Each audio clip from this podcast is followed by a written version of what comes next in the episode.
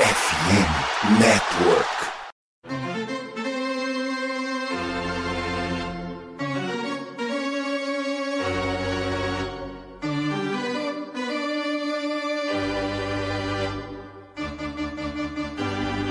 It's time for Dodger Baseball. Charged up, charged up, charged up. Let's Dodgers! Let's go! Another home run party. They, they just keep coming at you. Unbelievable.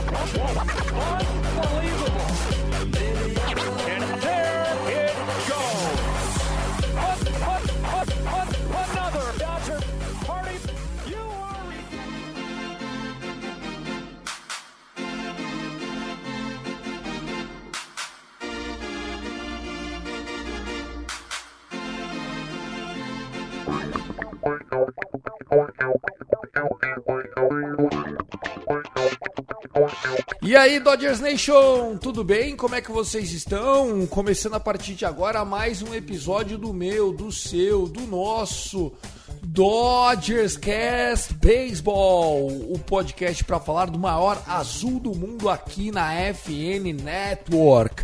Eu sou o Thiago Cordeiro, estamos nas redes sociais, tanto no Threads, Twitter, Instagram, como o arroba CastDodgers, e comigo ele, Fernando Franca, o nosso queridíssimo Dodgers da Massa. Gabriel Barros segue ausente por conta do Mundial de Basquete, está fazendo transmissões na Twitch e tudo mais.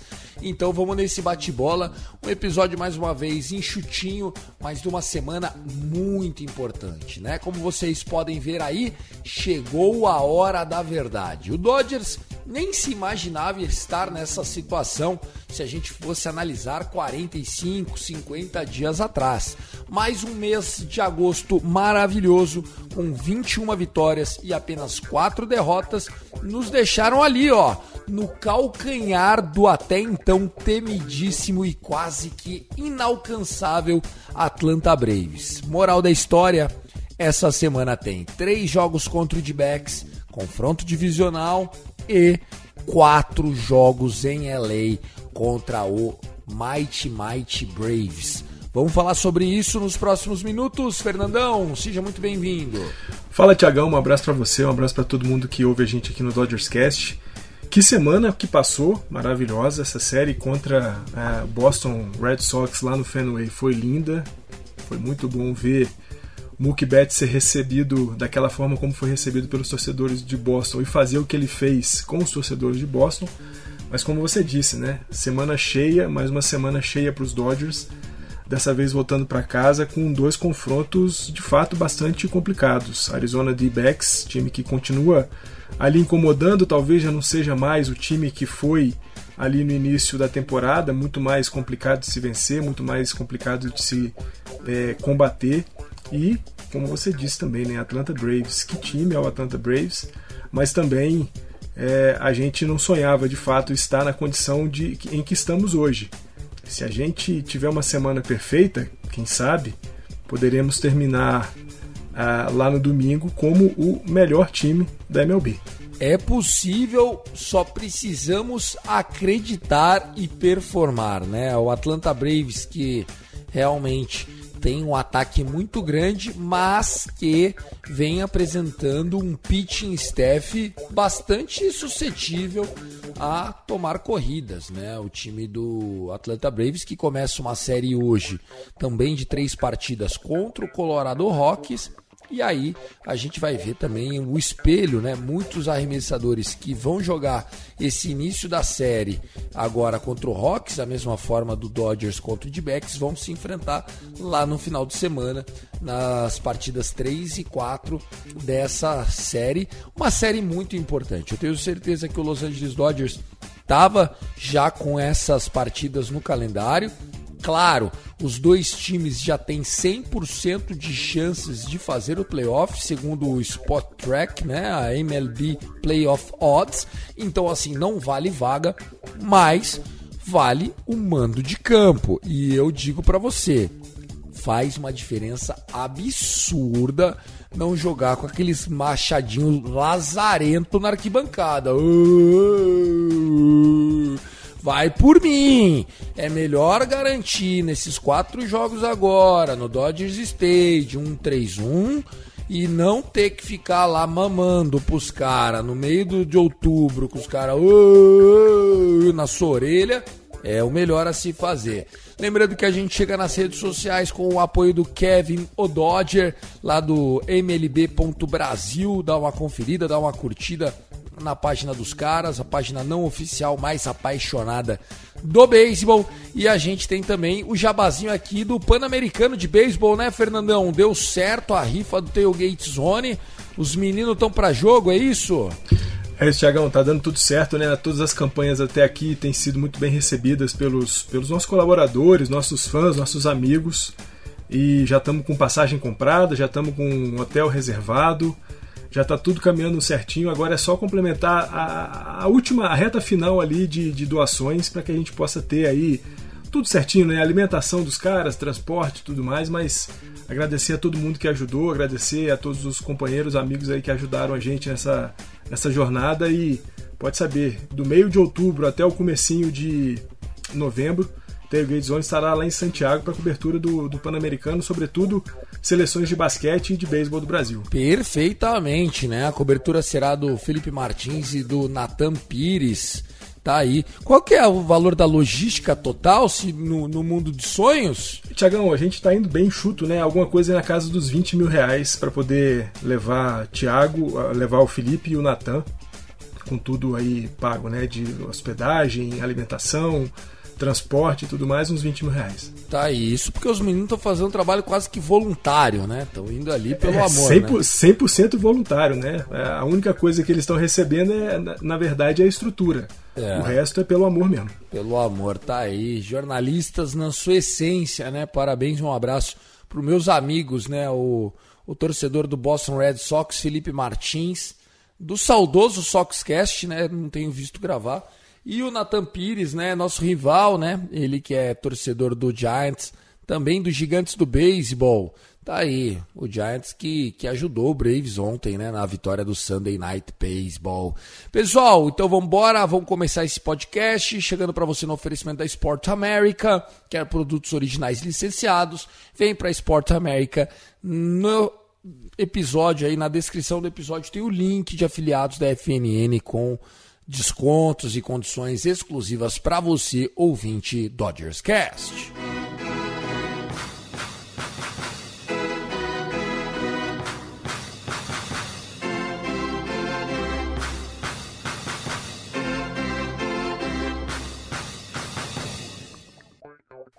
Vamos falar do que passou. Raining Cleveland, né? Cleveland sendo Cleveland, né? Rain delay, double header. Ai meu Deus, a cidade que, que manda jogo parar por chuva, você olha para cima, não tá caindo chuva. Eu nunca vi isso na minha vida. Ah, vamos parar o jogo que tá chovendo, mas não tá chovendo, meu amigão, não tá. Ah, não, mas vai chover, mas vai, vai chover, mas não vai chover agora, porra. Dá para jogar mais um pouquinho. Enquanto tem cidade que os caras deixam o pau torar, Cleveland Parece o Alan Prost, né? Eu não vou correr hoje, por quê? Ah, porque vai chover. Eu sei, mas a hora que chover você para. Não, não, eu vou parar agora. Nunca vi isso. Os caras pararam um jogo no terceiro inning sem chover. Daí no dia seguinte pararam no nono inning com 6 a 1 Cacete! Eu, eu, bom, enfim, o bom é que a gente perdeu o primeiro jogo, depois ganhamos na Doubleheader. É, foi importante essa vitória. Foi ali que eu acho que o Mookie Betts começou a mostrar que essa semana dele seria maravilhosa, né? Ele teve a primeira vez na carreira com a camisa do Dodgers um 5 hit game, né? Foi 5 de 5. É só a segunda vez que o Mookie Betts faz isso na carreira. A primeira vez dele tinha sido como Hulk em 2016 pelo Boston Red Sox. O Mookie Betts que no mês de agosto está rebatendo 464. Quem é Luiz Arraes? Quem é? Porque esse homem é o Mickey Mantle da era moderna, viu, Fernandão? Tiagão, sem dúvida, né? Essa série Cleveland e, e, e o Mookie Betts jogando foi é, espetacular. Essa série Cleveland já começou muito estranha, né? Porque a gente perde justamente para aquele desgramado do Noah Syndergaard que resolveu arremessar razoavelmente bem contra a gente no primeiro Zica jogo. nossa, né? É, Essa zica derrota nossa. foi nossa. A gente pensou que ia meter umas 9, 10 corridas em cima dele e ele acabou segurando o o jogo. Embora a gente tenha é, ficado na frente em algum momento ali da partida, mas depois acabamos perdendo.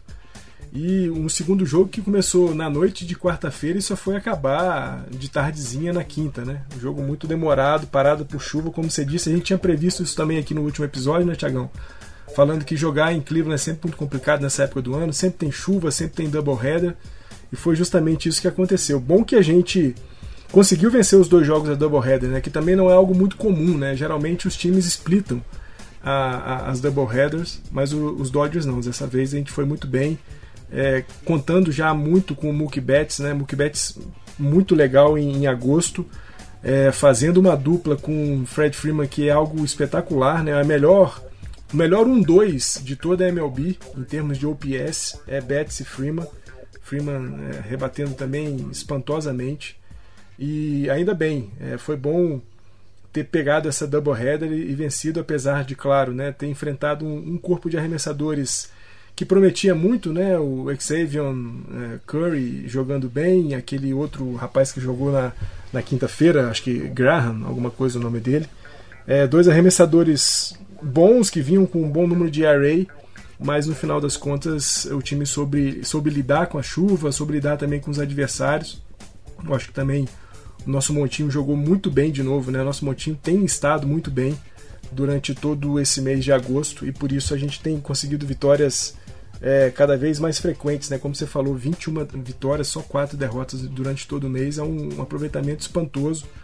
Muito por isso a gente se coloca na condição aí de, ao final dessa semana, quem sabe, ser o melhor time da MLB, dependendo daí dos resultados das séries contra a Arizona e contra a Atlanta, mas começamos bem a semana contra o, o, o Cleveland Guardians e depois terminamos melhor ainda na série contra o, o Boston Red Sox. É isso, só pra gente completar dessa série em Cleveland, né? Eu achei que foi uma série que mostrou resiliência, né? Porque o Dodgers ele vem é, basicamente ali para jogar um jogo acaba não conseguindo, fica só três entradas e aí tem que voltar, né? Muito tempo no estádio, fora de casa, né? Longe de casa, longe do conforto, da logística ideal. Aí no outro dia volta para jogar uma hora da tarde, horário do Brasil, meio-dia, horário de lá de Cleveland, 8 da manhã, horário de, de, de, de LA. E, os, e isso, e os caras vão e performam e fazem o suficiente, aí tem que parar no nono inning, fica quase uma hora parado, aí volta, joga um inning, volta, descansa mais um pouco, uma hora, volta para jogar de novo, vence, viaja e chega para enfrentar o Boston. Então, assim, cara, o Dodgers tá focadaço. O Dodgers, você olha pros caras, eles estão naquela poker face marotíssima, sabe, Fernandão? Os, os caras estão. Os caras estão com vontade. Eu tô, eu tô orgulhoso de ver é, esse time em campo, porque, sabe, é um time que tem a dancinha, tem a coisinha, sabe, a, graci, a graciola, mas tem também o vamos jogar sério, sabe? Você tem o Fred Eagle lá, que é aquelas mãozinhas para cima balançando, mas ao mesmo tempo você tem as caras de mal, você tem o foco da galera. Eu tô achando simplesmente um espetáculo esse time do do Dodgers, viu, Fernandão? Tiagão, é bom você falar isso, né? Porque eu, eu não sei se essa é a impressão de todos os torcedores que estão ouvindo a gente aqui, mas é uma, uma impressão que eu venho já alimentando dos Dodgers desde ali do mês de junho, né? Finalzinho do mês de junho, os Dodgers já começam a dar uma mudada na cabeça. O mês de julho é muito bom, o mês de agosto está espetacular. Eu não sei se você também vê dessa maneira, mas eu já não me incomodo muito, e aí esse incomodo entre aspas, com um jogo em que os Dodgers começam perdendo por duas ou três corridas. Eu, eu, eu continuo achando que um jogo de duas, três corridas, é claro, né, dependendo do adversário contra quem você está jogando, é, isso se torna um pouco mais difícil. Mas, por exemplo, nesse primeiro jogo da série contra Boston Red Sox, a gente saiu perdendo de 3 a 0. E, e eu olhei para aquele jogo e falei assim: esse jogo não vai ser do Boston. É, esse time dos Dodgers vai buscar. E, e, e, tem sido uma característica dos Dodgers, né, Tiagão? É, mesmo que às vezes o começo seja complicado, a primeira, a segunda, a terceira, até ali na quinta entrada, às vezes as coisas não acontecem muito bem. e de repente sexta, sétima e oitava entradas os Dodgers cons conseguem colocar uma série de corridas, aquelas entradas explosivas, né, tão características do, dos Dodgers desde aí dos últimos, das últimas três temporadas tem sido algo muito comum para os Dodgers, entradas de seis corridas, de cinco corridas, de sete corridas. Então eu, eu é, concordo muito quando você fala isso, né? O time tem ali a sua brincadeira para poder criar a liga entre os caras, né? Todo mundo ali quando rebate faz o trenzinho, puxando a cordinha do trenzinho, quando chega em base balança ali o corpo, dá uma reboladinha na cintura, mas tem muito disso também, um time que não perde a, a estribeira mesmo nas situações mais difíceis, mesmo em placares muito adversos, de dois, três, é, duas, três corridas de diferença, o time continua jogando, continua sabendo o que é capaz de fazer e, é, e, esse primeiro jogo da série contra o Red Sox foi muito disso, né? A gente sai de um 3 a 0 e de repente numa entrada a gente explode e passa na frente e depois deixa para o bullpen segurar. E foi isso que aconteceu nesse primeiro jogo. Exatamente, foi, foi importante, né? Foi uma vitória importante essa daí, realmente as coisas pareciam que, que não iam dar certo, mas o time mostrou a tão falada resiliência, né? E, e eu tenho achado também que esse time do Dodgers, e não tá só no discurso, é, tem jogadores explosivos que rebatem para home run, mas é um time que não tá só preocupado em fazer o seu, né? Se o importante é gerar o contato e empurrar jogadores, nós vamos fazer isso. Sempre o importante é conseguir dar oportunidade pro é, next man up, né? Então, o que é importante? É chegar na primeira base e o próximo vir. É continuar keeping rolling the order, né? Você continuar que o próximo é, rebatedor chegue no bastão. E, e, eu tenho visto que a gente tem tido paciência é, no plate, né? Até mesmo jogadores que estavam mostrando muita dificuldade, né? Durante o momento da temporada tiveram é, clutch hits, né? Tivemos próprio Peralta, que estava passando por um momento de slump terrível. Tivemos o James Altman fazendo uma grande série em Boston. E claro, né? Tudo fica mais fácil quando as vitórias aparecem e quando você tem a dupla, né? Batman e Robin. Ou seria Superman e Batman, né? Porque não dá para falar quem é o Robin quem é o Batman. Uh, porque eu diria que assim. É, primeiro, Fred Freeman não tem cara de Robin. E o Mookie Betts não é Robin de ninguém, né? Porque o moleque é realmente um geracional jogador. É, então vai ter que ser Super-Homem e, e, e, Batman mesmo. Essa dupla imbatível aí tá, tá demais, né? Andrew Friedman fez esses salários de 30 milhões dos caras aparecer de graça, viu, Fernandão? Não, já tá saindo de graça, né? E, e, olha que, assim, quando a gente olha pro, pro contrato do Fred Freeman, é ainda mais de graça, né? O Betts é um cara que vai receber salário dos Dodgers até 2044, né? Tem um, um contrato com a gente até 2034 e depois tem os uns pedaços de salário que foram jogados para frente aí que vão render pro, pro Mookie Betts até 2044, algo em torno aí de 10, 11 milhões por temporada. Mas quando a gente olha para o Fred Freeman, né, que tem seis anos com a gente e um contrato de menos de 200 milhões, é algo é, espantoso do quanto que o, o Andrew Friedman soube é, é, gerenciar a, a, contratação desses dois caras e dois caras que têm sido fundamentais. Né? O Mookie Betts, nos dois jogos, dois primeiros jogos da série contra o Red Sox, foi 7 de 8, né, com muitas rebatidas, corridas impulsionadas, com corridas anotadas, roubo de base. Mookie Betts jogando assim muito, né? É, eu me lembro que no jogo 2, se não me engano, no jogo, no primeiro jogo, estava vendo o jogo pela Apple TV. Apple TV mostrou um, um, um quadrinho lá de estatísticas. É, falando que hoje o Mookie Betts tem números para poder concorrer ao, ao, ao, prêmio de MVP, inclusive alguns números melhores até que o Ronald Acunha Jr., que é aí o, o favorito das casas de aposta para vencer, vencer o MVP da Liga Nacional. Eu não sei, eu olho hoje para essa dupla dos Dodgers, Freeman e Betts, e sinceramente não acho que nenhum dos dois tenha algo a dever para o Ronald Acunha Jr., e vai ser muito bom a gente poder comprovar isso na série contra o Atlanta Braves. E de fato, o Thiagão, Betts e Freeman são o Bud Cassidy e Sanders Kid dos Dodgers. É, então, o grande lance é o que, que o Acunha tem que o Mookie Betts não tem? Um time com a melhor campanha, e isso a gente não sabe se vai acabar assim, e stolen bases porque é, realmente, né, o Acunha tem um estilo de jogo impressionante. Mas average, o Mookie Betts chegou, home runs, o Mookie Betts chegou, RBIs, não dá nem para comparar, o Mookie Betts já passou, passou por longe. É, a gente tem o Mookie Betts com uma defesa melhor, joga de right field, joga de segunda base, joga de shortstop, com qualidade Gold Glove para todas elas. Então, é, eu acho que essa disputa está em aberto e assim, você elege o MVP pelo jogador que começou melhor a temporada ou que encerra melhor a temporada? Porque assim, o Acunha, inegável, primeiros três meses do ano era in, é incomparável em termos. Acho que só o Luiz Arraes podia chegar porque estava rebatendo uma média de 400 ali e tal, temporada histórica. Daí a gente vem o Fred Freeman buscando essa diferença. E realmente Fred Freeman conseguiu chegar na rebatida dupla de número 50. Tá no pace aí. Vai ser difícil, mas tentar bater a marca de 62 doubles, algo que não acontece desde 1936. Então nós estamos falando de algo inacreditável, né?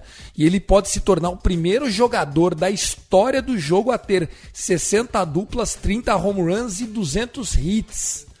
Que é algo também assim, tipo, nunca aconteceu, né? Ninguém fez. Ah, quem fez? Ninguém. Ah, mas ninguém fez. E o, e o Fred Freeman pode fazer isso e não ser o MVP. Olha só que, olha que loucura, né? Como a mídia, os times do leste, né? A National League East, a American League East, né? Onde fica a concentração da mídia, né? Aquela flaprés dos caras, sabe?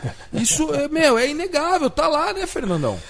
Não, é, sem dúvida, né? A gente está falando de, assim, quando a gente olha para números, não tem o que você contestar em relação a, a Fred Freeman e Mookie Betts. É, são incontestáveis. Não à toa, como já disse aqui mais cedo, é o, o 1-2 melhor de toda a MLB. Ninguém se compara a Fred Freeman e a, e a Mookie Betts. E você estava falando, né, Tiagão, das duplas do, do Fred Freeman. Ele que só se assim acontecer um hecatombe, um desastre completo, ele não vai ser o recordista do Los Angeles Dodgers. Né? Ele chegou à sua quinquagésima dupla nessa série aí contra Boston Red Sox.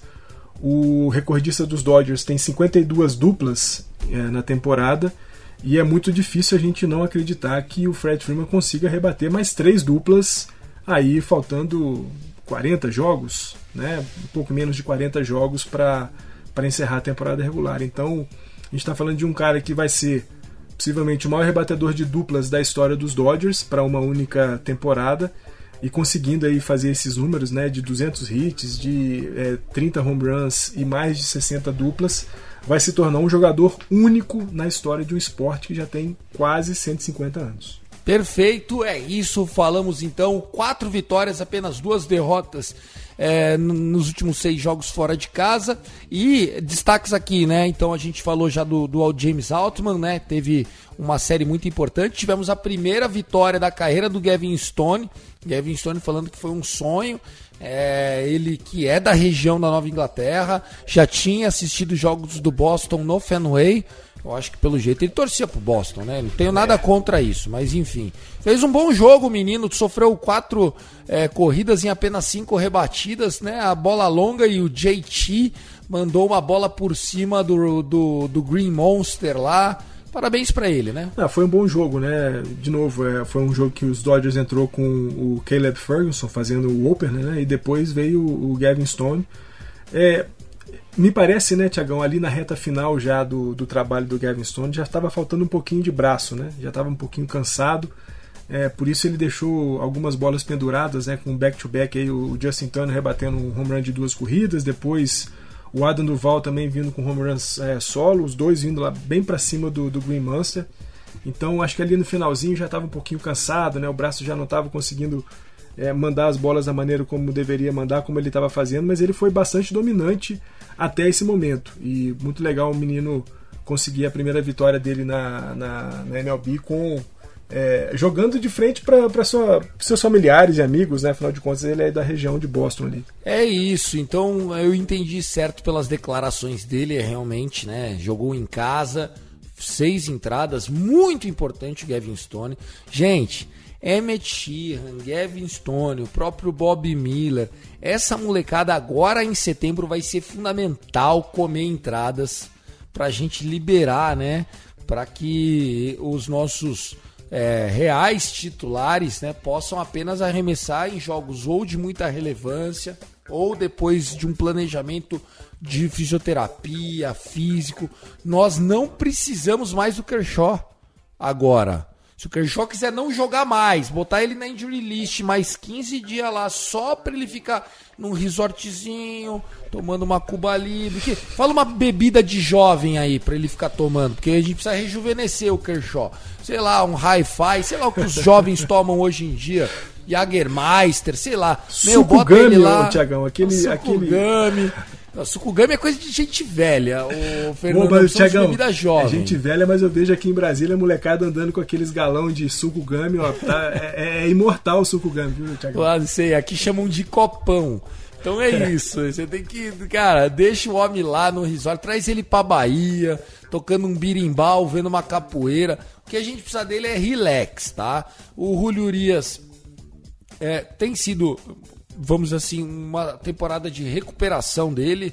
Eu manteria ele numa cronologia também para se resguardar, né? Mas embora ele precise ainda recuperar a sintonia fina do jogo dele, o Julio Urias não é um problema, ele é uma salvação para a gente, nós precisamos dele. O Lance Lynn é um trator, né? Então deixa o homem lá que eu tenho certeza que com esses três saudáveis a gente tem a chance aí, o Bob Miller, o Walker Miller, quem é que venha para fazer esse quarto da rotação junto com o Ryan Yarbrough fazendo esse pigback, né, fazendo esse esse mid reliever de três, quatro entradas em jogos interessantes e o nosso bullpen, que tá bem demais, o pescocinho lá, o Brassier, mais uma entrada maravilhosa, né? O, o time do Boston vinha de um back-to-back -back home run, oitava entrada, querendo graça, e aí veio ele na oitava, o Ivan Phillips na nona. Acho até que essa tá começando a me parecer aquela aquela dupleta ali do Dave Roberts para jogos que eu não posso entregar. Ah, e o Graterol? O Graterol, cara, tá jogando bastante quinta entrada, sexta entrada.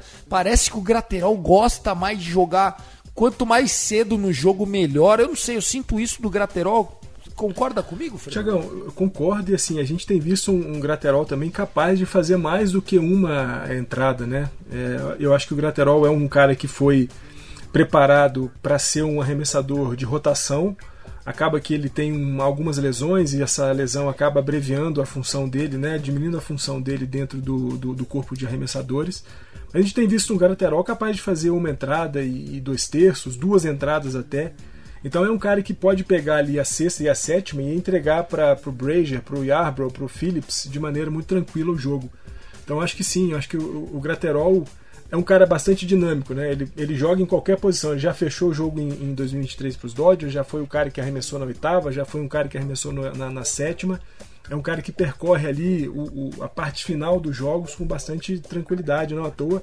Tá com um ERA de 1,5, né? Tá, tá jogando muito o, o Brusar Graterol, mas sim, é um cara que, até pela característica de formação dele, é um, é um arremessador que pode pegar duas entradas até com certa tranquilidade. É isso, né? O Graterol ele gosta de entrar em inning que já tem nego lá babando para fazer. É. Ele gosta disso, né? Você bota ele na entrada tranquila e tal, ele faz bobagem, né? E aí eu acho que o, que o David Roberts já meio que sacou isso, né? Afinal, essa também é a importância de você ter um time que já está jogando junto há bastante tempo, né? O David Roberts já está pegando essa galera.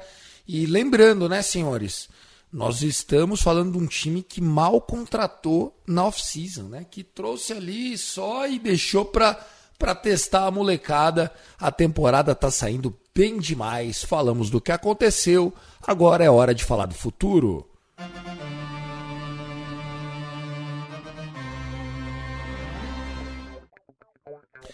Senhoras e senhores, sete jogos nos próximos sete dias. Já nesta segunda-feira à noite começa a série de três partidas contra o Arizona de Becks.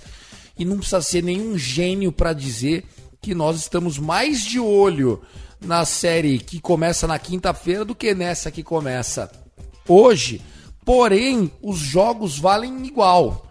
Então, tem que tomar cuidado também para não chegar desmotivado contra o Braves, deixar essa série descambar, até porque o Colorado Rockies dificilmente vence a série contra o Atlanta Braves.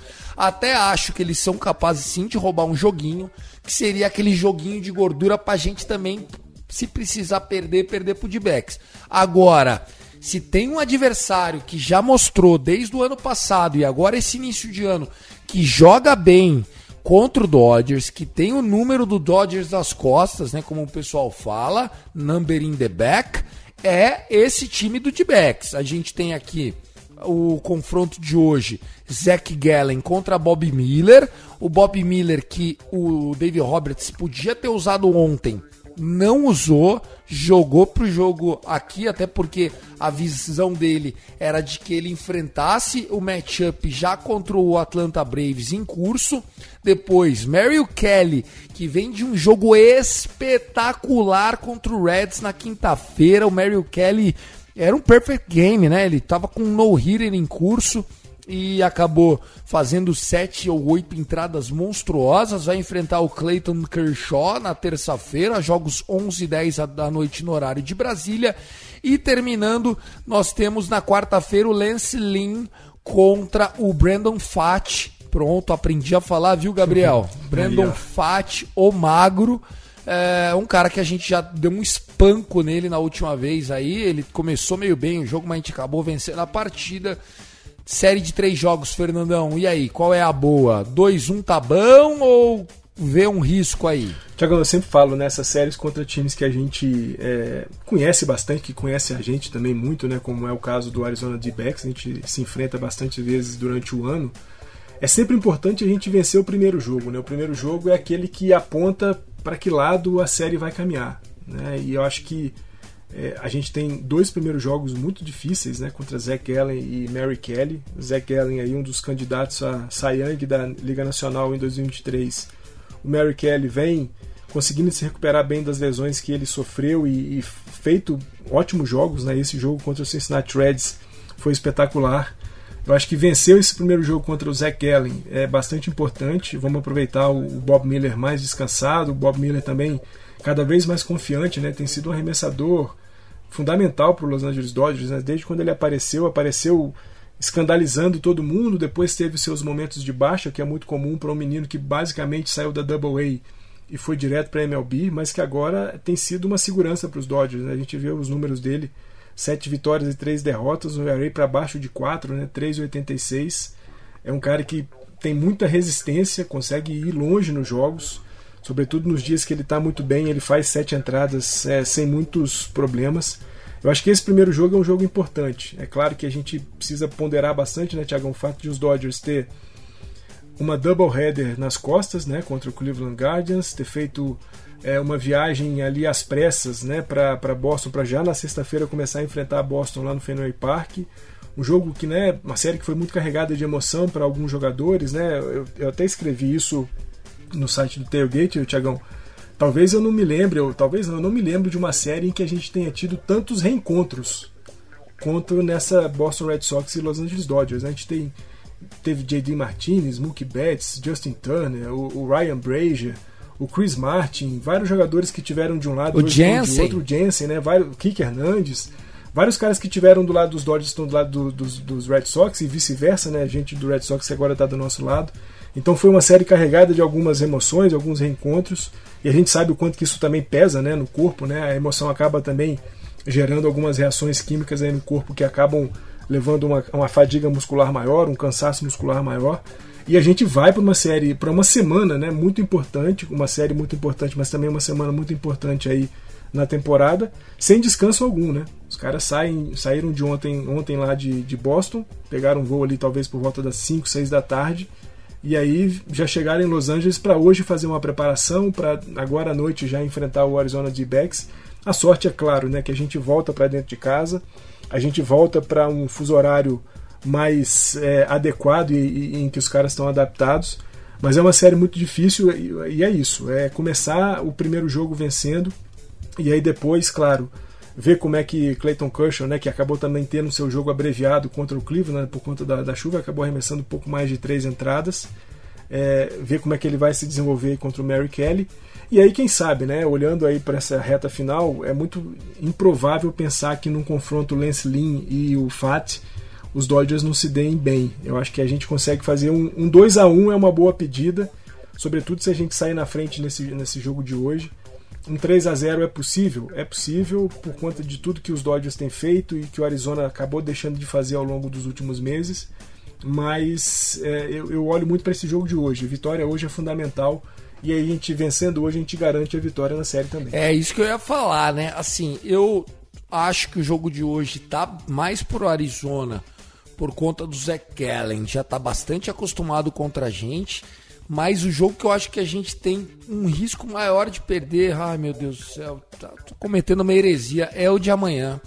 Assim, não, não que não que o Clayton Kershaw, cara, pelo amor de Deus, né? Um, a la cabra mas assim, o Mario Kelly me assustou nessa última partida dele contra o Reds. Se o cara jogar o que jogou, eu assisti o jogo, passou na ESPN Brasil.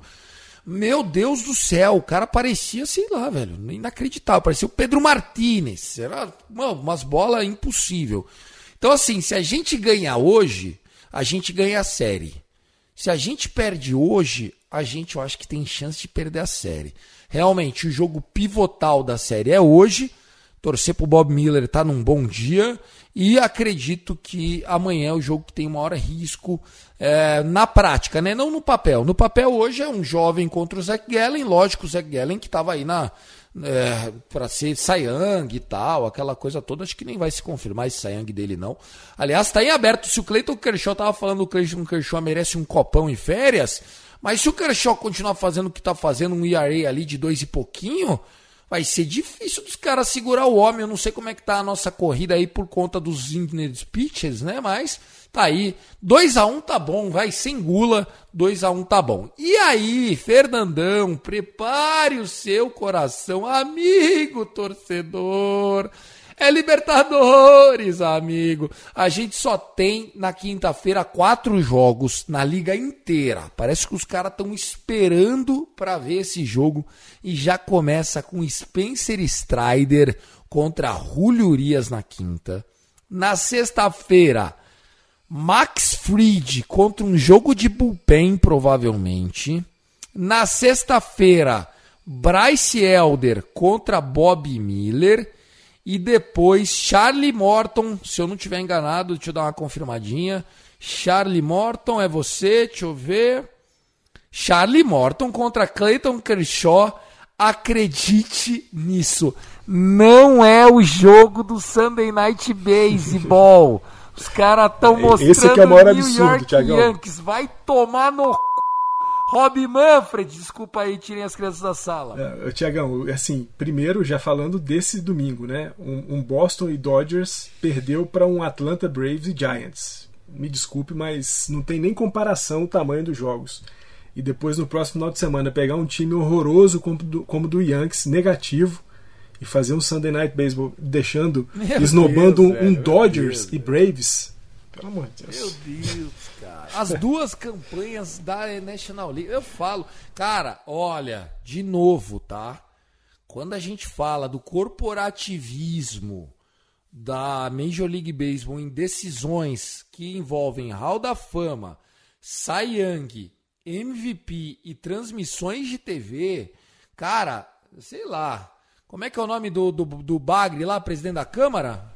Arthur Lira. O Arthur Lira fez estágio com o Rob Manfred, meu amigo. Os caras, é, meu Deus do céu, é inacreditável que a gente tem que aguentar. Isso aqui é um escárnio. A gente ter Charlie Morton contra Kershaw, Braves at Los Angeles e ter que assistir o Boone contra o Dustin Baker. Meu Deus, meu, meu, meu amigo, que, que mundo vocês estão vivendo, cara? O que vocês estão assistindo? O que que vocês estão comendo? É, um time do Houston, que é o atual campeão, beleza. Com o Justin Verlander no montinho, beleza. Contra um time eliminado. Eliminado. O Spot Track hoje dá pro Yankee 0,1% de chance de playoff.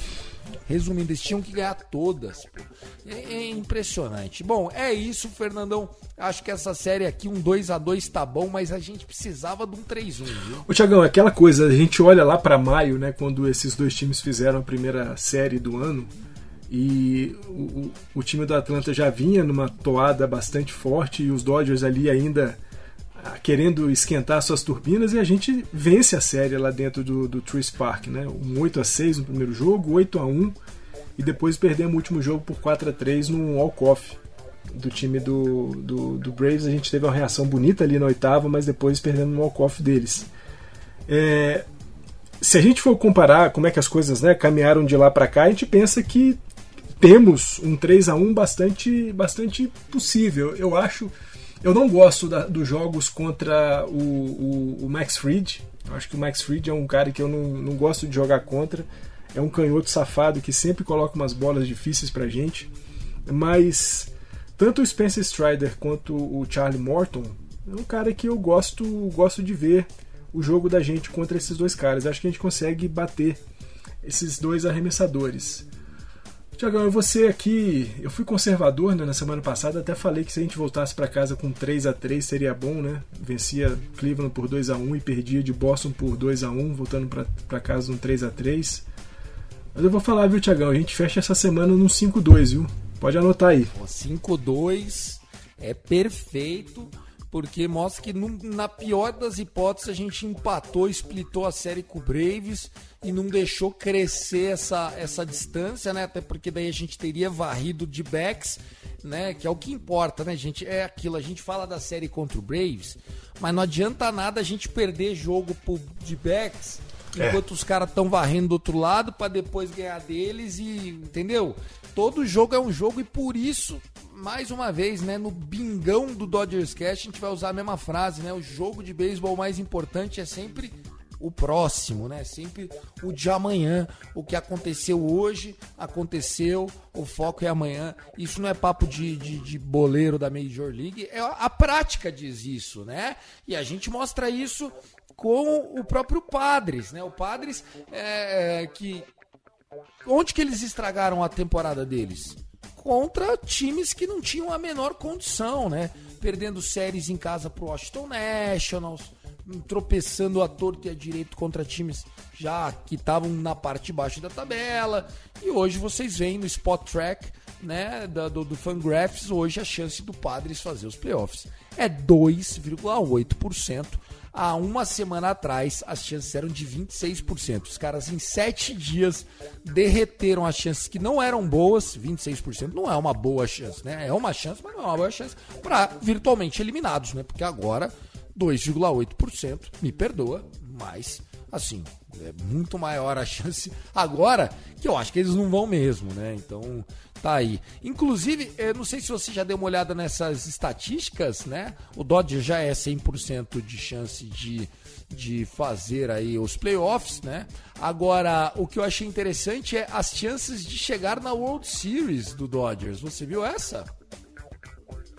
É, o Dodgers hoje tem, eu vou até falar o número exato aqui, porque é cheio de, de zero vírgula, mas olha só, o Dodgers neste momento, tá pessoal, tem 98,9% de chance de ser bye, ou seja, né, de conseguir ou seed 1 ou seed 2, 100% de chances de fazer os playoffs, 99,9% de vencer a divisão o único time que, segundo o Spot Track, ainda tem chance de vencer a divisão, além do Dodgers, é o Giants com o 0,1% que lhe resta. O resto já está zerado nas probabilidades. E a gente tem a chance de vencer a World Series em 15,1%. As chances de vencer a World Series são: primeiro lugar, Braves, 27,3%. Segundo lugar, Dodgers, 15,1%. Depois a gente tem Astros, 11,1%. E depois o Rays com 9,1%.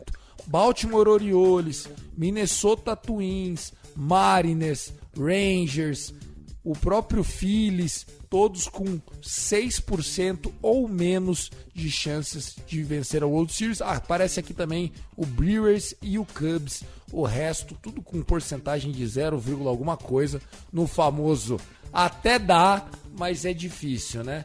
Tá aí, cara, respeito máximo aí que a, que a liga tem, que os matemáticos têm para Braves e para Dodgers, mas aí quando você pega os dois times somados têm 40, ó, 27 27,3 mais 15,1 dá quanto? 42,4. 42,4 de vencer a World Series. Não é, não é de chegar, não, é vencer. Aí os dois vão se enfrentar num domingo. Qual que é o jogo que os caras passam na TV? Um eliminado contra o Astros. Bom, beleza, Lata de lixo contra os eliminados. É Chega. Isso.